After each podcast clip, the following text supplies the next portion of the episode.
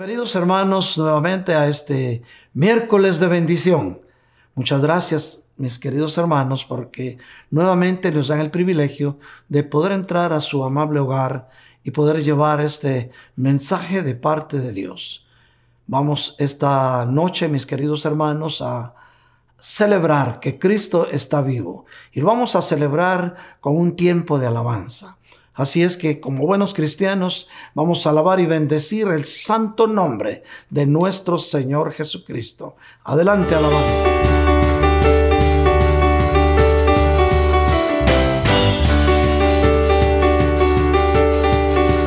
A su.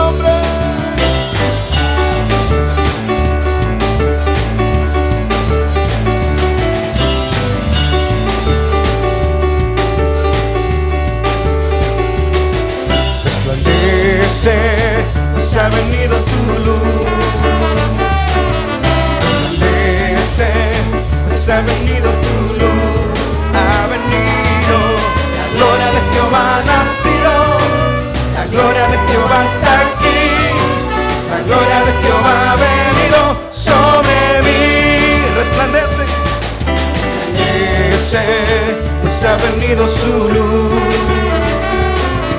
Resplandece, pues ha venido su luz, ha venido, la gloria de Jehová ha nacido, la gloria de Jehová está aquí,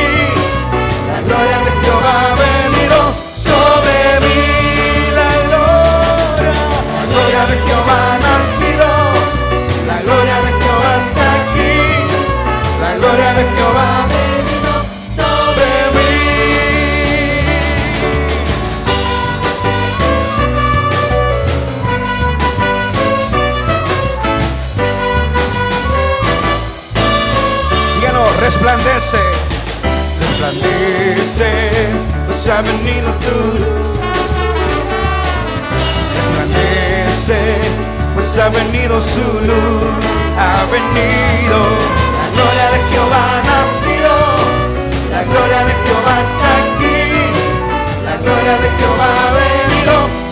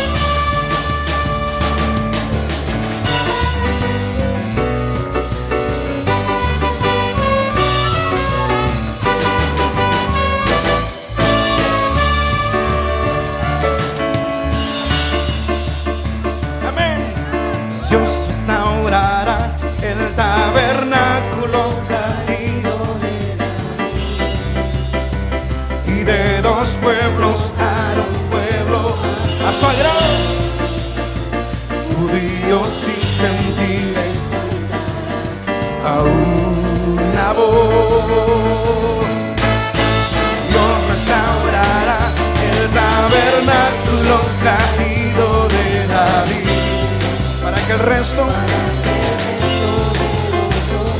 busque al Padre. A una voz, a una voz, quiero fuerte. Aleluya, aleluya. yeah.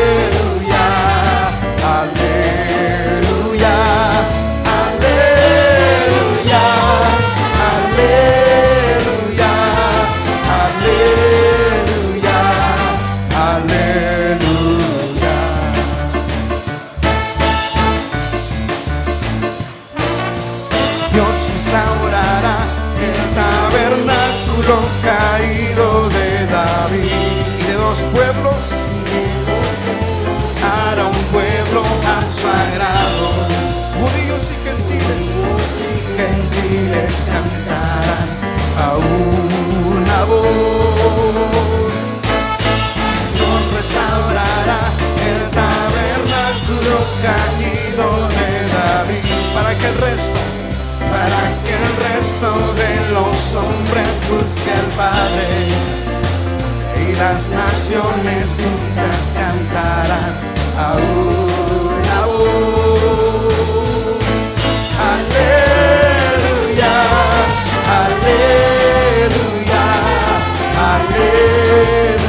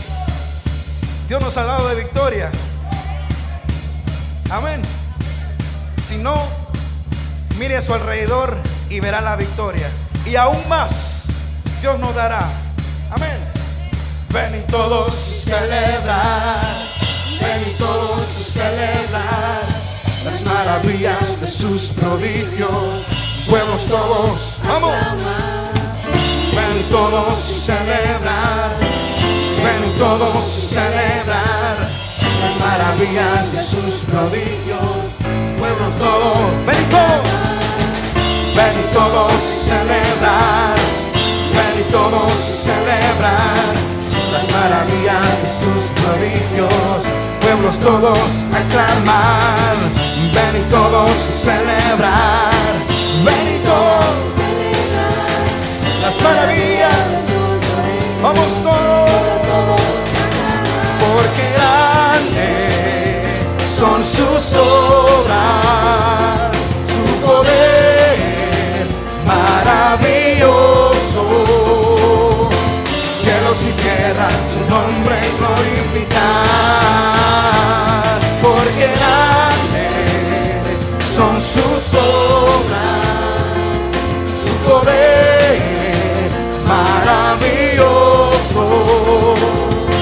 Cielos y tierra, está listo para celebrar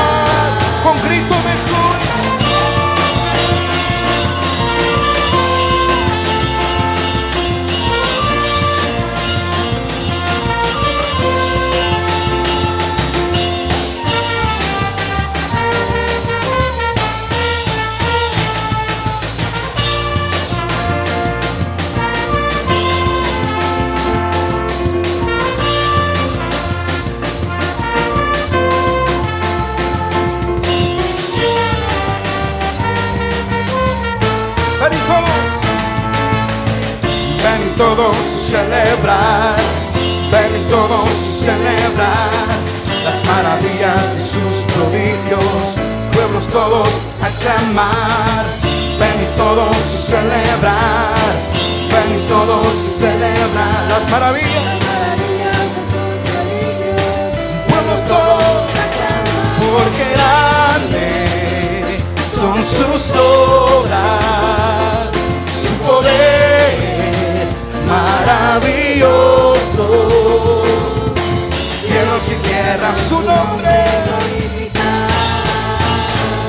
porque grandes son sus obras, su poder maravilloso cielos y tierra, su nombre.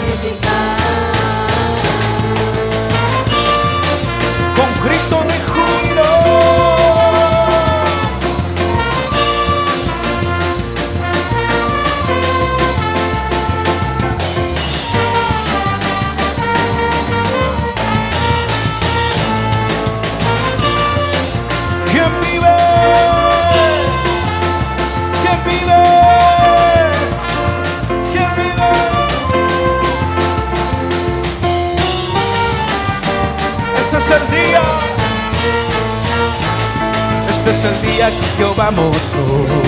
Que las naciones cantarían a Él. Sus alabanzas en mi boca están. Somos promesa del Dios de Abraham. Este que Jehová mostró. Que las naciones cantarían a Él. Sus alabanzas en mi boca están. Somos promesa. Canta y regocíjate, regocíjate. Somos promesa Dios de Abraham. Canta y regocíjate, danza y regocíjate. Somos promesa del Dios de Abraham. Un pueblo lo mostró en las arenas del mar, otro brilló en el más allá. Somos promesa del Dios de Abraham. Un pueblo lo mostró en las arenas del mar, otro brilló en el más allá.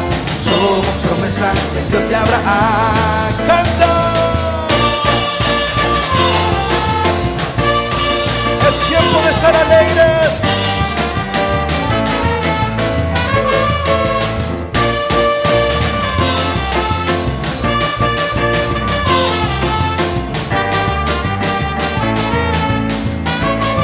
Este es el día que Jehová mostró, las naciones cantarían a Él, sus alabanzas en mi boca están. Somos promesa.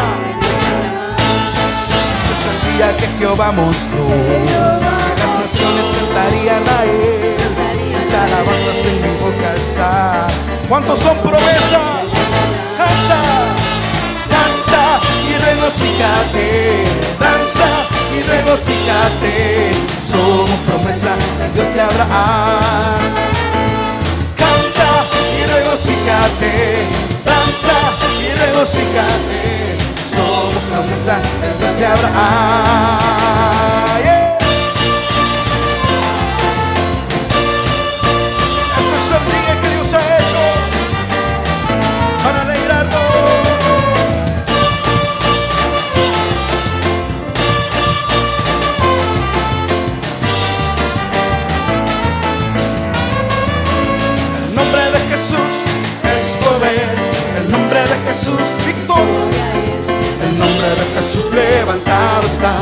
El nombre de Jesús.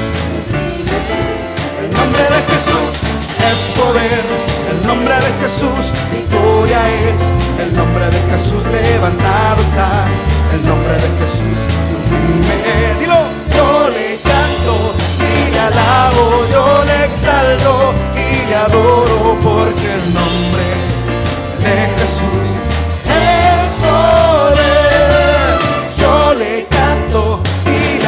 alabo, yo le exalto y le adoro porque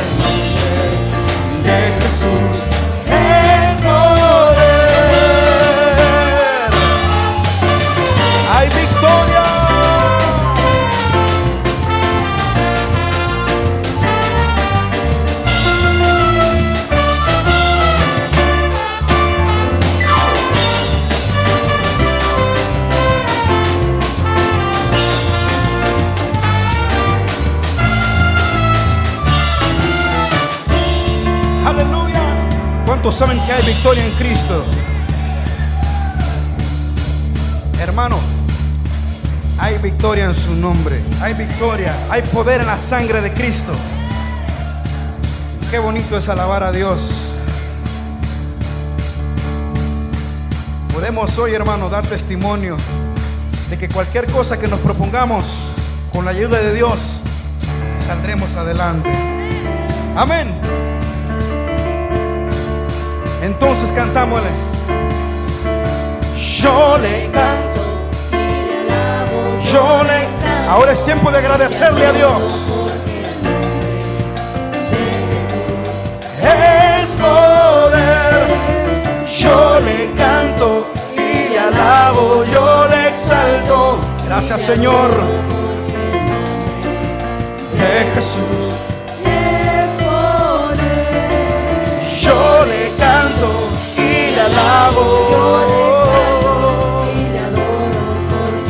Hoy estamos de fiesta. El poder. Yo le canto y le alabo. Yo le exalto y le adoro. Porque el nombre de Jesús es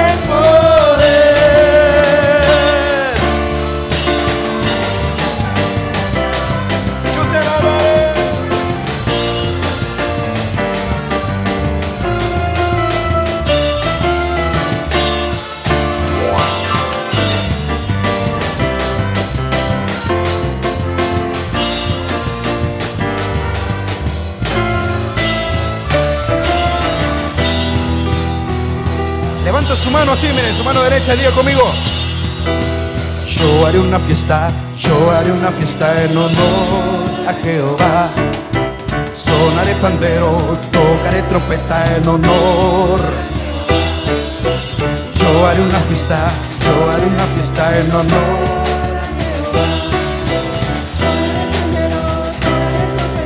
Por lo grande de su nombre por lo grande de su nombre, por la fuerza de su poder, por lo grande de su nombre, yo por siempre cantaré de sus hazañas y su gran poder.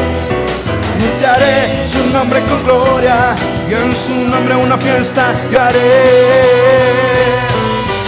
Yo haré una fiesta, yo haré una fiesta en honor Jehová. Sonaré pandero, sonaré trompeta en honor a Jehová. Yo haré una fiesta, yo haré una fiesta en honor a Jehová. Sonaré pandero, sonaré trompeta en honor. Yo haré, yo haré una fiesta a Jehová. Sonaré un pandero a Jehová yo haré una fiesta a Jehová.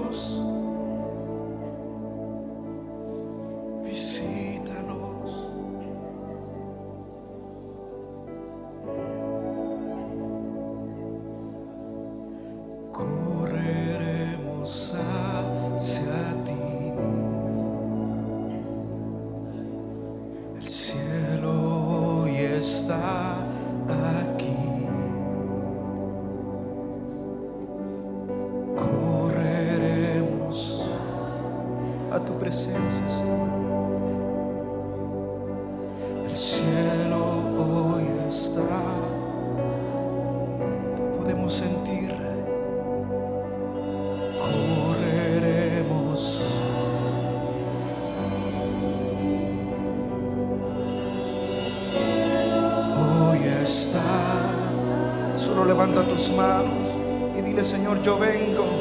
Correremos. Me acerco a tu presencia, Señor. El cielo hoy está. Yo corro a tu presencia.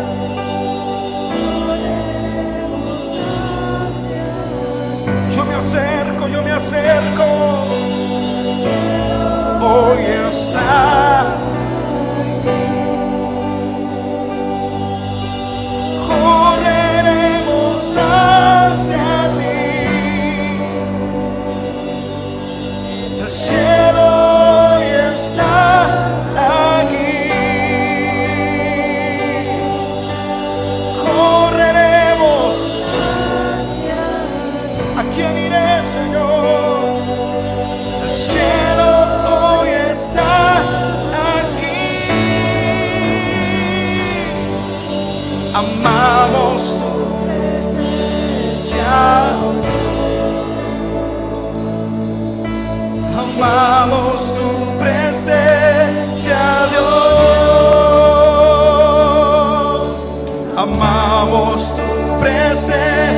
This is my Ohr.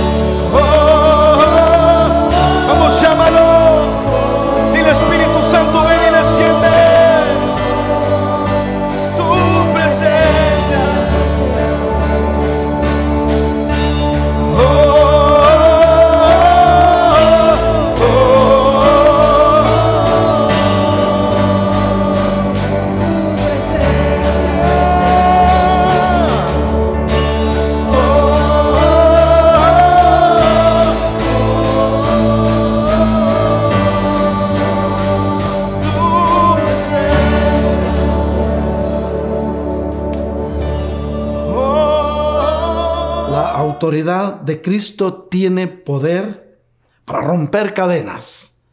Vamos a abrir nuestras Biblias, mis queridos hermanos, en el primer libro del Nuevo Testamento. Mateo capítulo 28 y versículo 18. Y dice así la palabra. Acercándose Jesús, les dijo, Toda autoridad me ha sido dada en el cielo y en la tierra. Amén. Padre Santo, gracias por hablarnos sobre los atributos de tu Hijo Jesucristo. Gracias Padre amado, porque hoy eres tú el que le habla a tu pueblo, porque tú conoces el corazón de estos hijos tuyos. Dale esperanza a aquel que sentía que la había perdido. Dale sanidad a aquellos que estaban anhelando estar sanos, Señor. Y envía, Señor, el auxilio pronto aquellos hogares que están necesitando del auxilio tuyo, para que podamos entender, Señor, que nuestro auxilio, nuestro socorro viene de ti. Asimismo, Padre, yo te ruego en el nombre de Jesús que todo aquel que haya entrado desconsuelo en su corazón, tú lo levantes, Señor, y le muestres que nuestra victoria está cerca, que es tiempo de alzar nuestras manos al cielo y proclamar la victoria que no tiene límites. Señor, gracias porque tú hablas a tus hijos y porque permites que ellos abran las puertas de su corazón y puedan recibir el consejo tuyo, Padre. Pero para todo esto, Señor, te rogamos que nos des un espíritu de sabiduría para conocer mejor tu revelación. Gracias, Padre. En tus manos estamos. Amén y amén. Vemos entonces, mis hermanos, en este pasaje de Mateo 28, 8, que es nuestro Señor Jesús poniendo al tanto de sus discípulos de cómo estaba su autoridad. Y les dice una palabra que para nosotros significa mucho porque es un poder sin límites, el que ha sido dado por el Padre a nuestro Señor Jesucristo, porque nuestro Señor Jesucristo, Él es nuestro buen pastor y el buen pastor ya dio la vida por sus ovejas, que somos nosotros. Por eso, mis hermanos, usted y yo, nosotros, usted, sus hijos, su esposa, somos ovejas del prado de Jesús. Y por lo tanto, mis hermanos, nos dejamos pastorear por Él, que nos va a llevar a delicados pastos. Pero en la aseveración de nuestro Señor, que le dio a sus discípulos, les dijo, toda autoridad me ha sido dada en el cielo y también en la tierra. Estas fueron las últimas instrucciones que nuestro Señor Jesucristo dio aún estando sobre la tierra. Porque después de eso les dio la gran comisión, ya les informó cómo estaba su poder y, les dio la gran comisión, la cual usted y yo hoy cumplimos cuando le hablamos de las misericordias de Dios a todo aquel que no lo conoce. Y esa es nuestra misión, esa es la gran comisión. Pero esta noche de miércoles, mis queridos hermanos, vamos a hablar del gran poder de nuestro Señor Jesucristo aquí en la tierra para romper cadenas. Eh, sabemos, mis queridos hermanos, que durante el tiempo en que nuestro Señor Jesucristo estuvo en su vida pública, no tuvo límites su poder sanador, su poder libertador, porque desató a los que estaban encadenados, aquellos que estaban siendo presas, de, demonios, aquellos que estaban siendo poseídos y que aún la misma gente que estaba junto a ellos no podía dominarlos. Sin embargo, el poder de Cristo con la palabra los hizo libres, como te puede hacer libre a ti y me puede hacer libre a mí. Jesús sana, salva y liberta. Vamos a ir entonces, mis queridos hermanos, a comentar sobre un pasaje bastante revelador de nuestro Señor Jesucristo, que es Lucas capítulo 8, versículos del 26 al 39. Antes que lo vayamos leyendo y desglosando, yo quiero contarles más o menos el escenario de lo que sucedió antes de este milagro de nuestro Señor Jesucristo. Posiblemente los discípulos estaban cansados de la rutina diaria y alguno de ellos le pudo haber dicho, maestro, tomémonos unas vacaciones. Y él les dice, bueno, vamos a tomar el próximo crucero que venga porque me interesa ir a visitar a un señor de Gadaria, allá por la Decápolis. Era Gadaria estaba en una región donde habían eh, ciudades griegas y ahí estaba Gadaria. Y entonces, Señor, ¿y a quién vas a visitar? Bueno, voy a visitar a un hombre. Oh, ha de ser un hombre muy influyente. Bueno, no, y, vive en un palacio, no. Eh, vamos a ir a, a, un cementerio. Oh, ha de ser el administrador del cementerio. No, le dice, es un hombre que, al cual yo necesito ver. Le dice, ha de ser alguien muy influyente. Pero transcurrió el crucero y llegaron a Gadaria. Y entonces empieza este relato. Y dice así, entonces navegaron hacia la tierra de los Gadarenos que está al lado opuesto de Galilea. Es decir, caminaron de Galilea, de Capernaum hacia Decápolis. Cuando Jesús bajó a tierra, le salió al encuentro un hombre de la ciudad, poseído por demonios. Oiga bien, no era un hombre libre, no era un hombre con el cual iba a entablar una, una conversación de teología nuestro Señor Jesucristo. Aquel de lo que menos quería saber era de teología, porque este hombre estaba poseído, perdón, por demonios. Y que por mucho tiempo no se había puesto ropa ni vivía en una casa, sino en los sepulcros. Imagínate el cuadro. Un hombre que estaba sin ropa y estaba viviendo en los sepulcros, pero salió al encuentro de nuestro Señor Jesucristo. Al ver Jesús, al ver a Jesús, aquel hombre vio a Jesús y gritó, cayó delante de él y le dijo en alta voz, ¿qué tienes tú que ver conmigo, Jesús, Hijo del Dios Altísimo? te ruego que no me atormentes. Recuérdese que aquel hombre estaba siendo poseído por demonios. Entonces quienes estaban hablándole al Señor eran demonios. Por eso le decían, ¿qué tienes tú?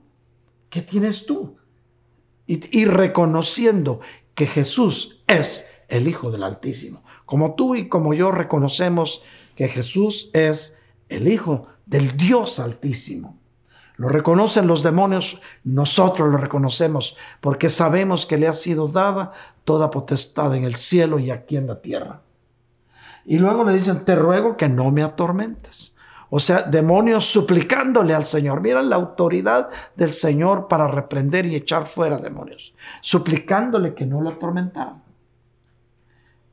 Y porque Él mandaba al espíritu inmundo que saliera del hombre pues muchas veces se había apoderado de él y estaba atado con cadenas y grillos y bajo guardia. A pesar de todo, rompía las ataduras y era llevado por el demonio a los desiertos. Mira el poder que los demonios pueden tener sobre un ser humano. Y esto es real, esto no es una historia, no es un cuento, no es una anécdota. Es algo que sucedió realmente en la vida de nuestro Señor Jesucristo. Un hombre atado por demonios que lo dominaban. Imagínate ese cuadro tan triste para aquel hombre y aquellos demonios aferrados a aquel varón y no querían dejarlo libre. Y el Señor Jesús reprendía a aquellos demonios. Entonces Jesús le preguntó, ¿cómo te llamas? O sea, cuando alguien está poseído, a veces necesitamos saber quién es el hombre fuerte de aquel lugar. Y estos no era uno solo, era un montón. Eh, le dijeron, somos legión. Contestó, porque muchos demonios habían entrado en él y le rogaban que no les ordenara irse al abismo. O sea, eran demonios que querían estar aquí en la tierra haciendo daño a la gente. Por eso le rogaban que no los enviara al abismo, a lugares lejos. Querían quedarse ahí para hacer daño. Hay regiones donde hay demonios que quieren estar ahí para hacer daño. Pero el poder libertador de nuestro Señor Jesucristo, que no tiene límites, los echa fuera en el nombre poderoso del Rey de Reyes y Señor de Señores. Entonces, mis queridos hermanos, vemos lo que, lo que pasaba. Aquellos demonios vieron que había una manada de muchos cerdos, animales inmundos en aquel tiempo, que estaban no paseando, paciendo, o sea, estaban comiendo pasto, pues, allí en el monte.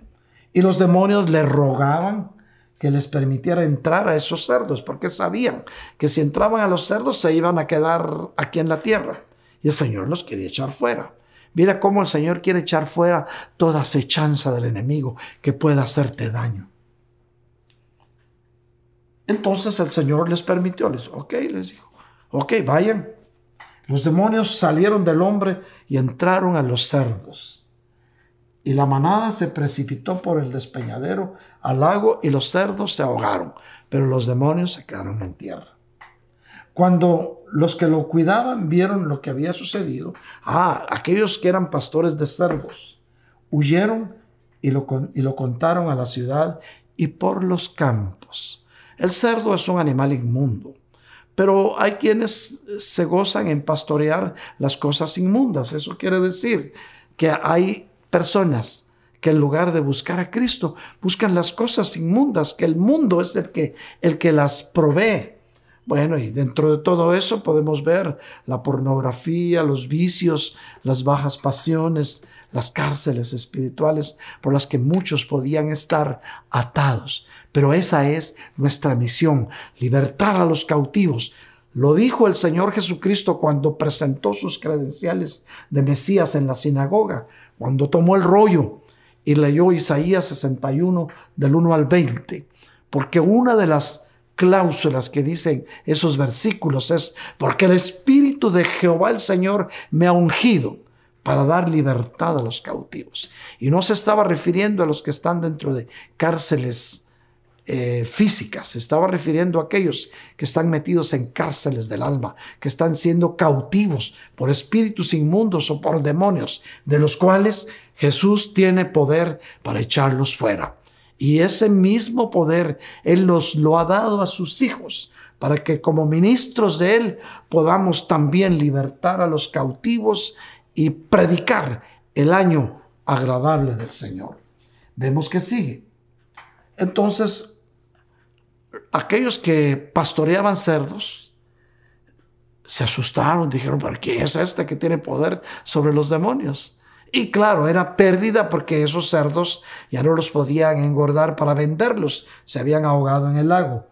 Y huyeron, se fueron, sintieron miedo. Pero entonces salió la gente a ver qué había sucedido. Y a ver, la gente, el pueblo siempre quiere salir de la curiosidad. Pasa algo y todos van a ver. Y vinieron a Jesús y encontraron al hombre de quien habían salido los demonios sentado a los pies de Jesús. Imagínense cómo se sintió esa gente. Aquel hombre que lo tenían encadenado, rompía cadenas, se quitaba la ropa, vivía en los cementerios, ahora estaba sentado tranquilo, ya vestido decentemente junto al Señor. Imagínense qué impacto causó en aquella región de Gadaria el poder sin límites de nuestro Señor Jesucristo. El mismo impacto que hoy causa en nosotros en saber que estamos en manos de nuestro buen pastor Jesús de Nazaret el que dio su vida por nosotros y el que nos guarda, el que nos guía, el que nos pastorea y nos lleva por delicados pastos. Entonces estaba sentado a los pies de Jesús, vestido en su cabal juicio, y entonces les dio miedo, se llenaron de temor. Los que lo habían visto les contaron cómo el que estaba endemoniado había sido sanado. La gente les dijo, y fíjate, fíjate, fíjate, mira, eh, ahora está sano, y solo el Señor lo, lo pudo haber librado. Entonces toda la gente de la región de alrededor y los gadarenos le pidieron a Jesús que se alejara, que se alejara de ellos, porque estaban poseídos de un gran temor. Y él entrando a una barca, regresó. Pero el hombre de quien habían salido los demonios le rogaba que le permitiera estar con él. Pero Jesús lo despidió. Oye bien, cuando hemos recibido del Señor un milagro, ya no queremos separarnos de Él. Queremos estar junto a Él. Lázaro, el Señor lo volvió a la vida y entonces dice que no se separaba del Señor. Imagínate, tú conociste a Cristo, lo seguiste. Ahora, tú ya no te quieres separar por nada del Señor Jesús, porque sabes que hay poder en Jesús. Hay poder en Jesús. Dile a tu vecino, dile al que está junto a ti, a tu esposa, a tus hijos, a tu tío, a tu suegra, diles, hay poder en Jesús porque hay poder en Jesús, mis queridos hermanos. Y entonces aquel quería seguir a Cristo. Y el Señor Jesús le dice, vuelve a tu casa y cuenta cuán grandes cosas Dios ha hecho en ti. Y él se fue, proclamando por toda la ciudad cuán grandes cosas Jesús había hecho en él. Mis queridos hermanos, cuando el Señor hace algo grande en nosotros, no podemos dejar de decir lo que hemos visto y oído. Pero el enemigo tiene propósitos de producir ataduras en los hijos de Dios. El enemigo es el que atrapa al hombre y lo lleva a un estado de degradación. Las ataduras se producen en la mente, pero se reflejan en el daño físico. Por eso recuérdate, mi querido hermano, que hemos enseñado que si cambiamos la manera de pensar de las personas, va a cambiar su manera de actuar. Y eso es el Evangelio de Cristo, que son buenas nuevas. El enemigo tomó control de la mente de aquel hombre gadareno. Y las acciones de aquel gadareno estaban fuera de lo común. El que está bajo ataduras, mi querido hermano, siente que hay una fuerza mayor dentro de él que lo impulsa a actuar en forma negativa. Quien liberta de las ataduras se llama Jesús de Nazaret, porque le ha sido dada toda potestad en el cielo y aquí en la tierra. Los demonios reconocen la autoridad de Cristo. ¿Por qué cree que cuando llegó el Señor se acercó a él y decirle, ¿qué tienes conmigo? Déjanos en paz. No era aquel hombre, eran los que estaban dentro de él. Los demonios se someten a la autoridad de Cristo. Por eso, mis queridos hermanos, cuando tomes autoridad sobre algo para reprender, tómala siempre en el nombre que está sobre todo nombre, delante del cual un día todos doblaremos rodillas, que es Jesús de Nazaret. La mayor parte de las personas quizá no se identifiquen con el problema de escuchar voces. Pero todas las personas batallan con pensamientos, con sentimientos relacionados con tentaciones, con acusaciones y con engaños que son las trampas del enemigo. Una de las principales estrategias del enemigo para generar ataduras es a través de los pensamientos. Por eso tenemos que tener cuidado qué pensamientos dejamos que estén en nuestra mente. ¿Qué es lo que piensas cuando estás a solas? Por ejemplo, hay pensamientos obsesivos que te obsesionan por algo, por algo que no te es lícito. Hay tiempos de ansiedad. Sientes ansiedad y no sabes qué es lo que quieres hacer. O lo contrario, depresión, te sientes deprimido, decaído, sientes que nada va a cambiar y dices, pero ahora ¿cuándo vamos a volver a lo normal? ¿Cuándo nos vamos a volver a, a congregar? Y en fin, pero necesitamos, mis queridos hermanos, examinar todos los pensamientos que vengan a nuestra mente a la luz de la palabra de Dios. Mira lo que dice 2 de Corintios 10 del 3 al 5.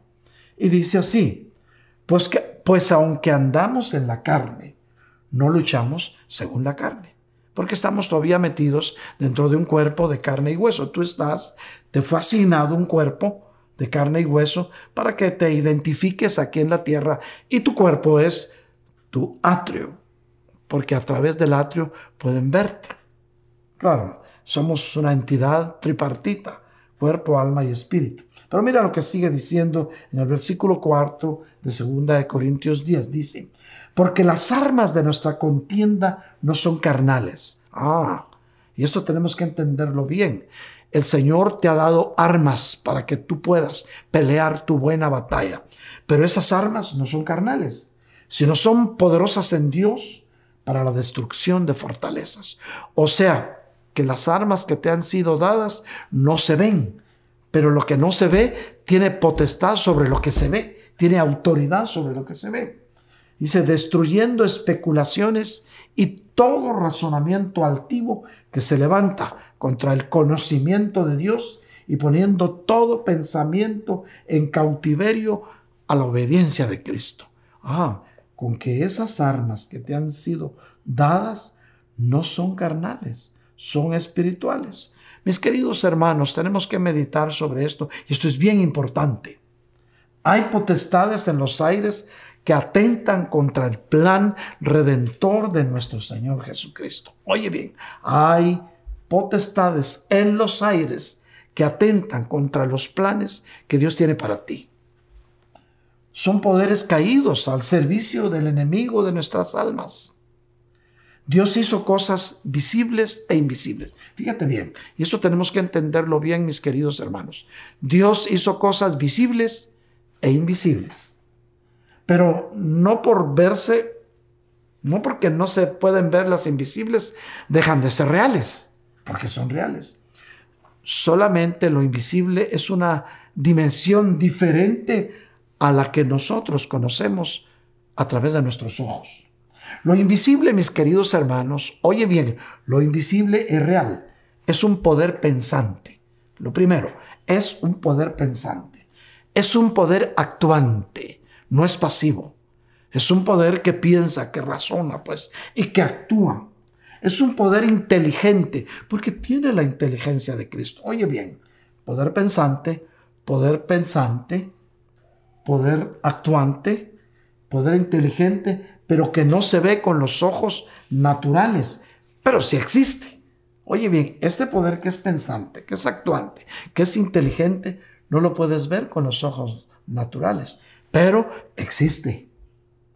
La palabra dice que nuestra lucha no es contra lo material solamente, sino con lo que mueve a lo material. Oye bien, la palabra del Señor nos enseña que tu lucha no es solamente contra lo material, sino es contra con lo que mueve a lo material. O sea, detrás de lo material hay un poder más grande que no se ve, que lo mueve. Y este poder es mucho más poderoso que las fuerzas humanas. Lo que no se ve o lo que no se siente, pero existe. La Biblia dice que lo que no se ve es más poderoso que lo que se ve. ¿Y sabes por qué? Porque dice, de modo de lo que no se ve, Dios hizo todo lo que se ve. Porque en el principio, mis hermanos, ya ven, el apóstol Juan nos describe al Señor. Dice, y en el principio era el verbo y el verbo estaba con Dios. Y por él fueron hechas todas las cosas. Pero fueron hechas de la nada, o sea, de lo que no se ve, Dios hizo lo que se ve. Es aquí donde tenemos que entender que lo espiritual es eterno y lo material es finito, se termina aquí en la tierra. Por eso tenemos que poner nuestra vista, mis queridos hermanos, en lo espiritual, en lo que no se ve, porque es lo que dura y perdura para siempre. Lo que se ve tiene un tiempo determinado en el cronos del hombre. Oye bien, lo que se ve, lo que tocas, lo tangible, tiene un tiempo determinado en el cronos del hombre. Tenemos que entender muy bien que el cronos del hombre es el conteo, pues, lo que puedes contar en dimensión. Lo hemos dicho ya muchas veces, pero lo vamos a repetir otra vez. En el cronos nuestro, como hombres, en la dimensión tierra en la que estamos, se contabilizan las unidades de tiempo. Por ejemplo, cuentas segundos, minutos, horas, días, semanas, meses, años, siglos. Está contabilizada las unidades de tiempo. Y esas unidades de tiempo, mis queridos hermanos, no son asignadas determinada cantidad para poder estar sobre la tierra. O sea, mi querido hermano, mi querida hermana, que estás escuchando este mensaje, a ti te ha sido asignada determinada cantidad de unidades de tiempo para que vivas aquí en la tierra. Y ese tiempo lo tienes que aprovechar de tal manera que cuando dejes esta tierra puedas decir, he peleado la buena batalla de la fe. Solo me queda la corona de justicia. Pero ¿cómo la has peleado? Recuérdate que el propósito del Padre de haberte traído aquí a la tierra fue para que puedas subir a otro nivel a través de las experiencias que te toque haber vivido, que te toque vivir de aquí en adelante. Por ejemplo, el tiempo que ahora estamos viviendo, mis queridos hermanos, es un tiempo en el cual las generaciones pasadas no lo entenderían. Imagínate que alguien pudiera eh, adelantarse en el tiempo, alguien que, vivió en los años 50 y viniera ahorita al, al siglo XXI en julio del 2020 y los ve a todos con mascarillas, diría, estos están locos. Porque en ese tiempo ni siquiera soñaba. Claro, se usaban en las clínicas, en los hospitales, pero no para ir de compras al mercado, como ahora debería de ser por precaución y sabiduría. Dicho sea de paso, ¿verdad? Algunos no están de acuerdo, pero yo creo que es una medida muy buena si queremos que esto pase pronto. Y esto va a pasar, porque no para siempre se tría trigo. Entonces, en el cronos del hombre te ha sido asignado cierta unidad de tiempo, las cuales tú tienes que aprovechar al máximo, porque recuérdate que eh, no vas a estar luchando solo contra tus propias fuerzas, contra tus propias emociones, contra tus propios sentimientos, no, ni con tu propia voluntad, ni con tu mente. Vas a estar luchando con potestades de los aires que se mueven, pero a ti te han sido dado armas poderosas para que en la unidad de tiempo en que existas sobre la tierra puedas defenderte. Y de las armas que el Señor te da, solo hay una de ataque, las demás son de defensa. Eso ya lo hemos estudiado muchas veces. Por lo tanto, las cosas que se ven están en el cronos del hombre. Aún el cuerpo que tú tienes hoy, al que peinas, al que bañas, al que arreglas, al que lo atavías como a ti te gusta vestirlo, también está diseñado para ocupar ciertas unidades de tiempo en la dimensión tierra. Pero vemos entonces lo que no se ve, o sea, lo espiritual, esto está en el cronos de Dios y es siempre. No cambia. Si nos descuidamos, mis queridos hermanos, el enemigo estará presto a engañarnos de nuevo. Mira lo que dice segunda de Corintios 11:3. Pero temo que así como la serpiente con su astucia engañó a Eva, las mentes de ustedes sean desviadas de la sencillez y pureza de la devoción a Cristo. Mira cómo el apóstol Pablo podía revelar esto a la iglesia de Corinto. Dice, temo que así como la serpiente engañó a Eva, puede engañarte a ti. La única forma de vencer las acechanzas del enemigo mis queridos hermanos, porque es el padre de las mentiras y la única manera de vencerlo es con la verdad. Y vamos a ir entonces a Juan capítulo 8, versículos 31 al 32. Oye bien, Juan capítulo 8, versículos 31 al 32, y dice así, entonces Jesús decía a los judíos que habían creído en él, si ustedes permanecen en mi palabra, verdaderamente son mis discípulos. Mi querido hermano, ¿quieres ser discípulo de Cristo o quieres ser religioso? Si quieres ser discípulo de Cristo, mi querido hermano, la clave es permanecer en su palabra. Y mira lo que dice. Si ustedes permanecen en mi palabra, es decir, que si tomamos la palabra que el Señor nos dio y la hacemos nuestra, y la atesoras en tu corazón, mi querido hermano, entonces verdaderamente vas a poder decir, yo soy discípulo de Cristo. Y luego en el 32 dice, y conocerán la verdad, y la verdad los hará libres. Las verdades eternas de Dios pueden hacerte libre de toda acechanza del enemigo y todos los riesgos y peligros que tú puedas vivir, mi querido hermano, mientras estés sobre la tierra. Vamos a ir a Santiago 1, 17 al 18. Y dice, toda buena dádiva, dádiva es un regalo, pues. Toda buena dádiva y todo don perfecto viene de lo alto.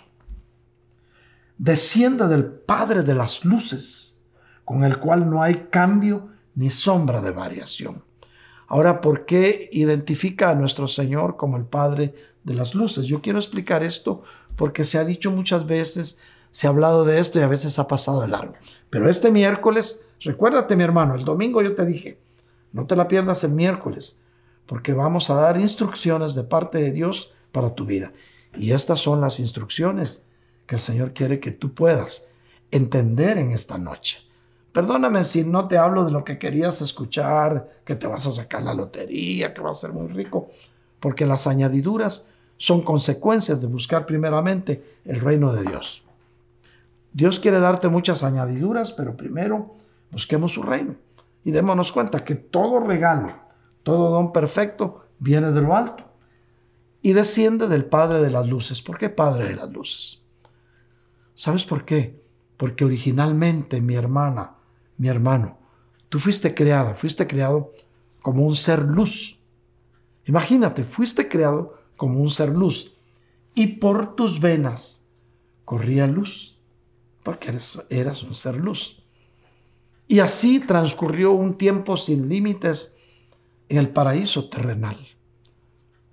No se contaba el tiempo donde vivía Adán con Eva, ni los hijos que tuvieron que eran hijos de luz dentro del paraíso. Lo sacamos por el método deductivo. Y no se contaba porque en ese tiempo estaban en el kairos de Dios. Adán se entretenía poniéndole nombre a los animales y visitando todo lo creado por Dios, que ha de haber sido muy hermoso, porque lo que Dios hace, lo hace hermoso. Si no, mira tus hijos, son un regalo de Dios y son hermosos. Dios te ha dado princesitas y príncipes a los cuales tienes que cuidar, porque los hijos son herencia del Señor. Dicho sea de paso. Pues. Entonces, ¿por qué Padre de las Luces? Porque originalmente nos creó como seres luz. Ahora, ¿por qué perdimos la luz? Por el pecado. Recuérdate, Adán no tenía miedo de andar como andaba. Andaba en traje de Adán y Eva. No iba a la boutique porque no lo necesitaba. Estaba viviendo en inocencia como hijo de Dios y como ser luz. Pero cuando cayó el pecado de desobediencia, y recuérdate, muchos han especulado sobre cuál fue el pecado. El pecado fue desobediencia. El Señor dijo, no comas de esto y se lo comió Eva, instigada por el serpiente. Usted sabe la historia. Entonces se le abrieron los ojos y se vio y sintió vergüenza de sí mismo y fue a la boutique Parras para comprar una hoja y cubrirse desde ese momento, cuando desobedeció Adán, recuérdate, la orden le había sido dada a Adán. Por eso cuando Eva desobedeció no le pasó nada, porque la orden fue dada a Adán. Pero cuando Eva se lo dio a Adán, le dijo, mira, come, no me pasó nada. Entonces él entró en desobediencia y perdió su luz y se escondía. Por eso el Señor decía, Adán, ¿dónde estás? Y Adán escondido, estoy aquí, Señor, escondido. Ya no era un hombre luz, un ser luz. Ya era un ser humano como cualquier otro ser humano. Empezó a correr sangre sobre sus venas para poder llevar vida a esos cuerpos. Antes la luz llevaba vida a los cuerpos dados por Dios. Después del pecado, la sangre es la que lleva la vida. Todavía. Pero llegará el momento, mi querido hermano, cuando Juan 14, 21 se cumpla, cuando aquellos que tienen sus mandamientos y los ponen por obra, se les presente el Señor, ahí al ver al Señor cara a cara, nos será cambiada la fiera, seremos transformados en un abrir y cerrar de ojos. Y ese es el día glorioso que esperamos. Pero bueno, el Padre de las Luces, en Él no hay cambio ni sombra de variación. Él es, ha sido siempre y será por los siglos de los siglos.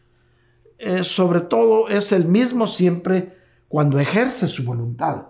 Él nos hizo nacer por la palabra de verdad, para que fuéramos las primicias de sus criaturas. Tú naciste, mi querido hermano, mi querida hermana, por la palabra de verdad.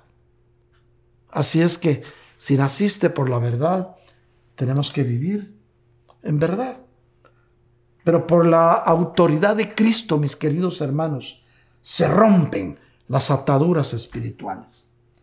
El enemigo de nuestras almas produce ataduras a través, por ejemplo, de la ansiedad. Y viene el Señor y te dice en Mateo 6:25, mira lo que te dice el Señor hoy a ti. Por eso les digo, no se preocupen por su vida. Hoy te dice el Señor, mi querida hermana, a ti mi hermana que estabas preocupada. No te preocupes. No te preocupes por tu vida. No te preocupes por qué vas a comer o qué vas a tomar. ni por tu cuerpo, ni qué vas a vestir. Ay, es que me estoy poniendo muy gordita o muy gordito. No te preocupes. Y ahora no me va a quedar mi ropa, vas a decir. Preocúpate por agradar a Dios. Y dice, no es la vida más que el alimento y el cuerpo más que la ropa. De todas estas cosas, nuestro Padre tendrá cuidado de ti. De ti, mi hermano, que estás escuchando esta noche este servicio. El Señor quiere tener cuidado de ti. Déjate pastorear por Él. Él es nuestro buen pastor. Él dio la vida por ti.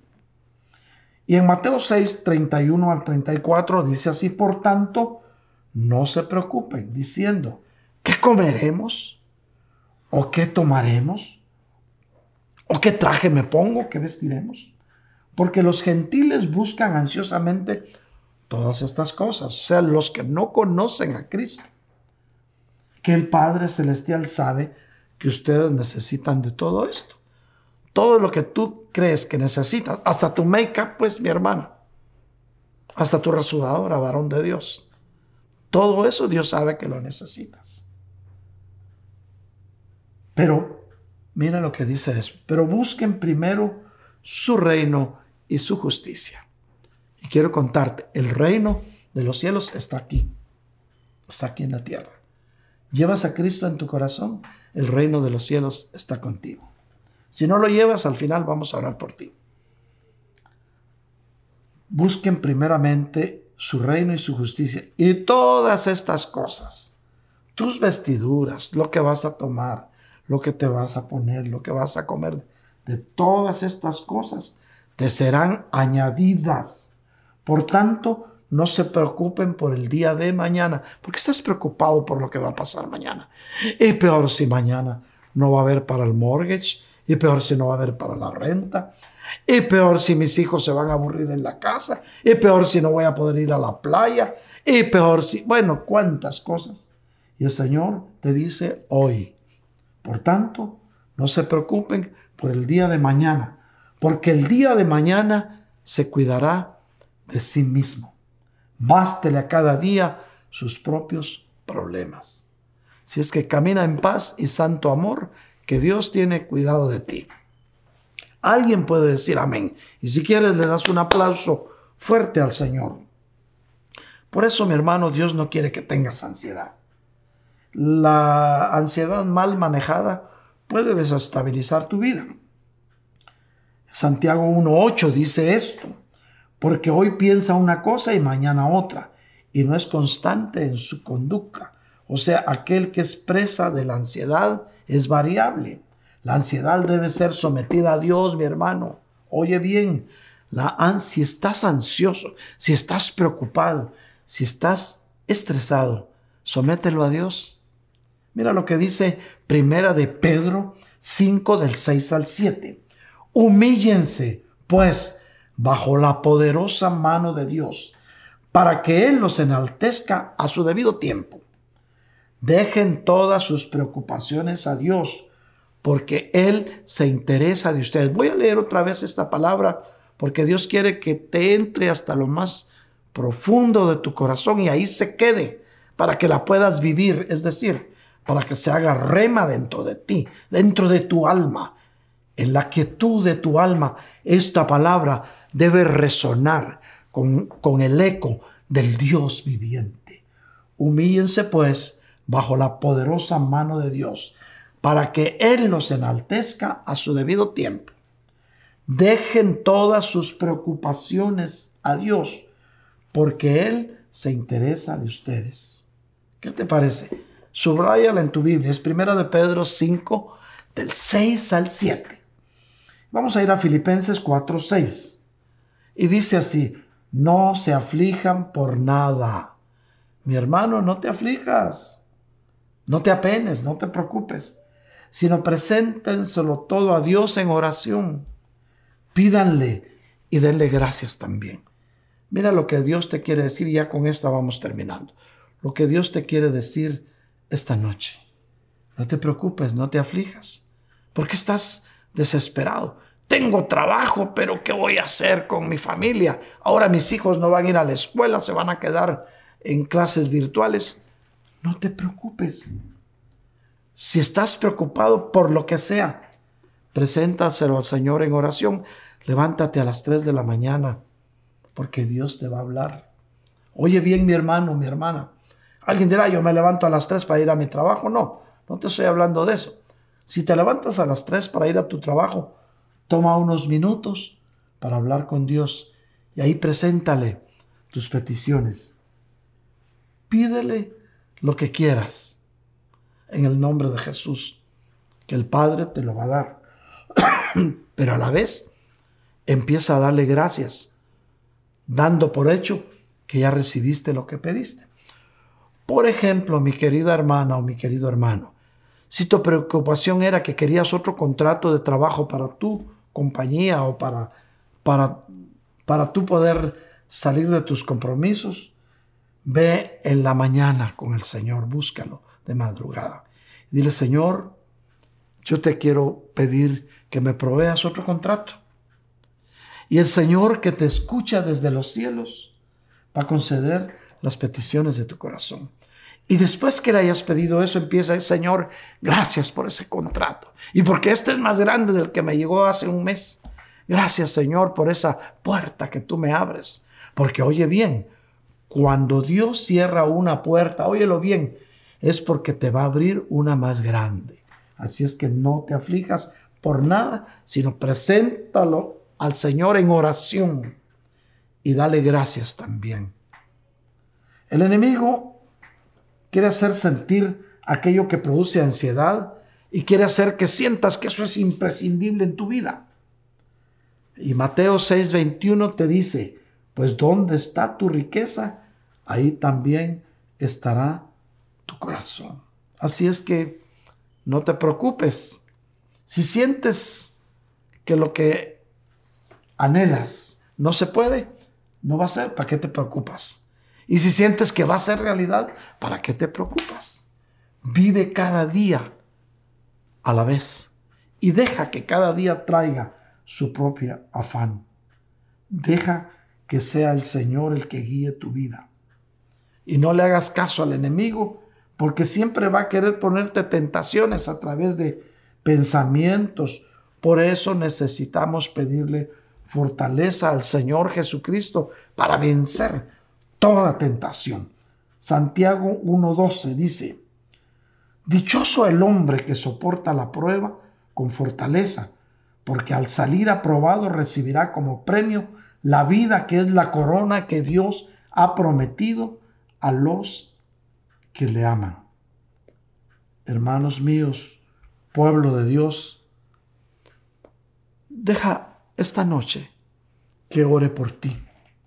Porque cuando descubres a través de la mente que el enemigo quiere gobernarte, primero con tus pensamientos y después con tus acciones, es entonces cuando tienes que mantenerte alerta. Esta noche, mi querido hermano, le pido a Dios que lo que te estoy diciendo sea una voz de alerta para que no le des crédito a las mentiras del enemigo. Sabemos que Jesucristo es quien debe tener el dominio de nuestras vidas, nuestra manera de pensar, de nuestra manera de actuar. Si hay ataduras mentales que producen acciones dañinas de alguien contra sí mismo o contra otras personas, la salida está en tomar la autoridad de Jesús, el Señor, y pedir que se rompan cadenas.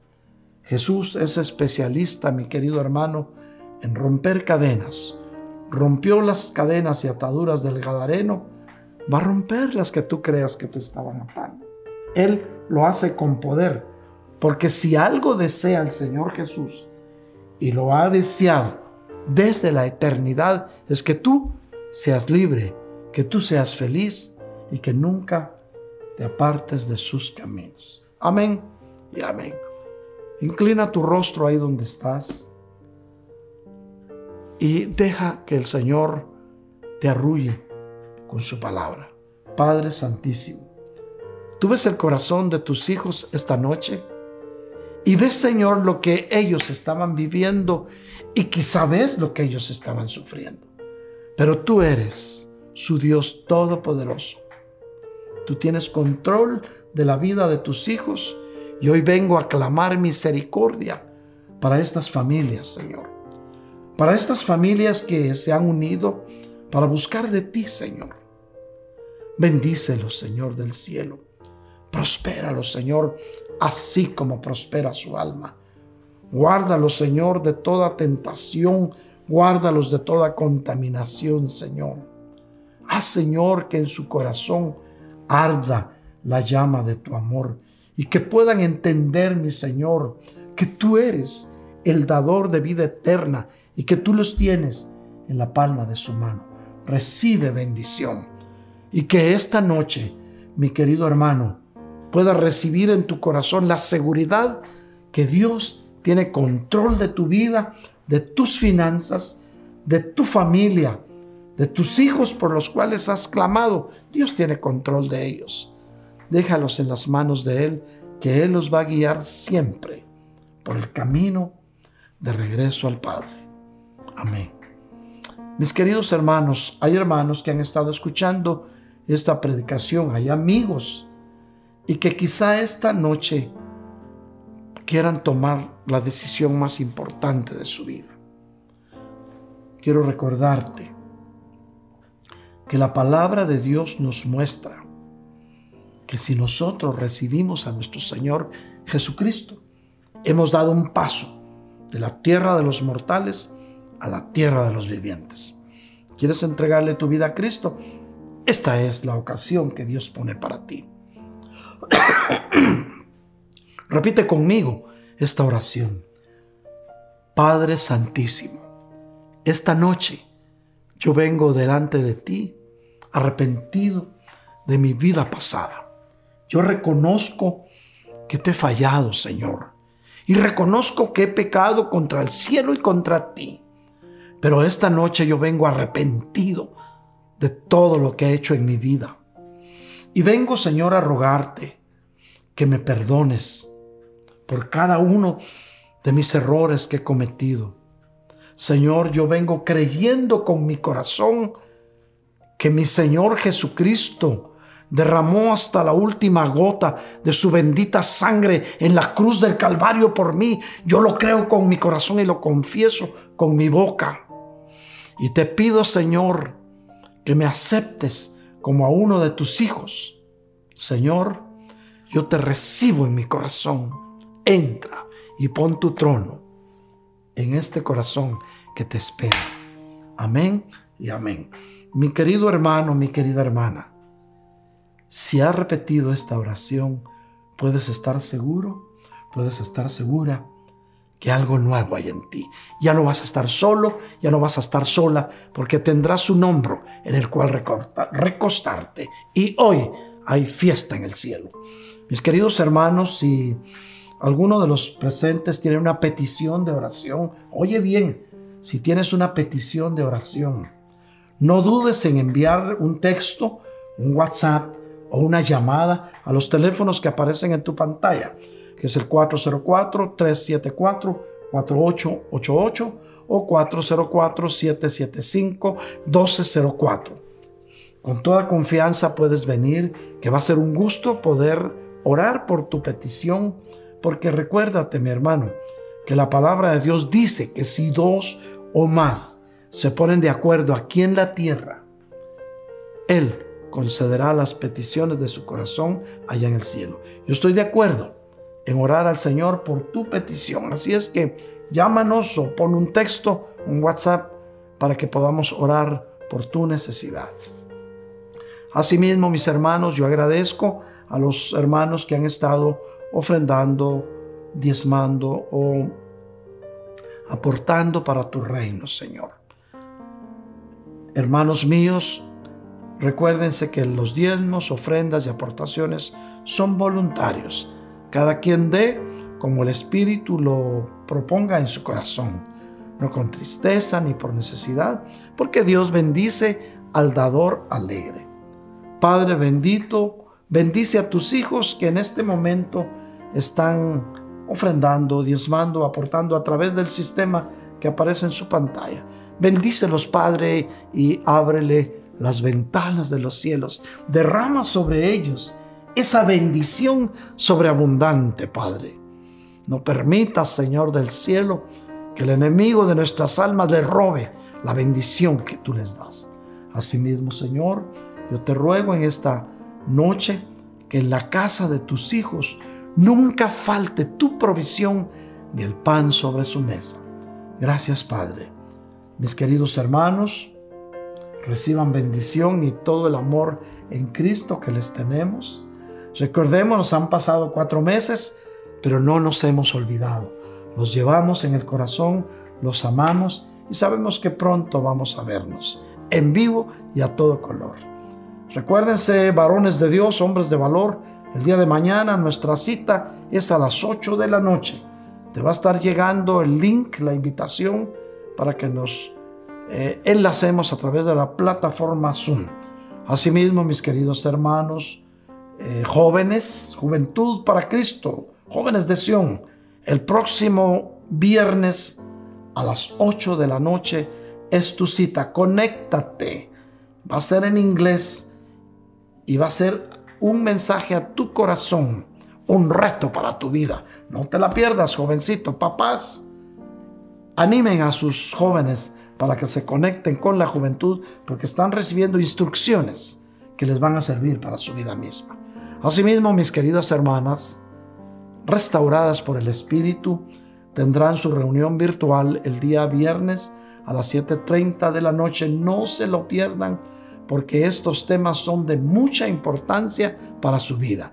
Y desde ya, mis queridas hermanas, reciban mis calurosas felicitaciones por estar poniendo por obra la palabra que están recibiendo. Hemos visto los testimonios, hemos visto las tareas que están haciendo, el cambio que hay en sus vidas y les aseguro que sus esposos están felices con ustedes con los cambios que han visto. Dios es fiel y justo, mis queridos hermanos. Mis hermanos, el próximo domingo a la 1.30 de la tarde nuevamente nos enlazamos. Recuerde, tenga en su casa pan, de preferencia shalach bread o el pan que quiera y jugo de uva porque vamos a ministrar Santa Cena. Este mensaje de hoy es el último del mes de julio del 2020. El próximo domingo, día 2, vamos a tener Santa Cena y prepárese porque Dios también quiere hablar a su corazón. Los amamos con el amor entrañable de Cristo. Un abrazo a la distancia.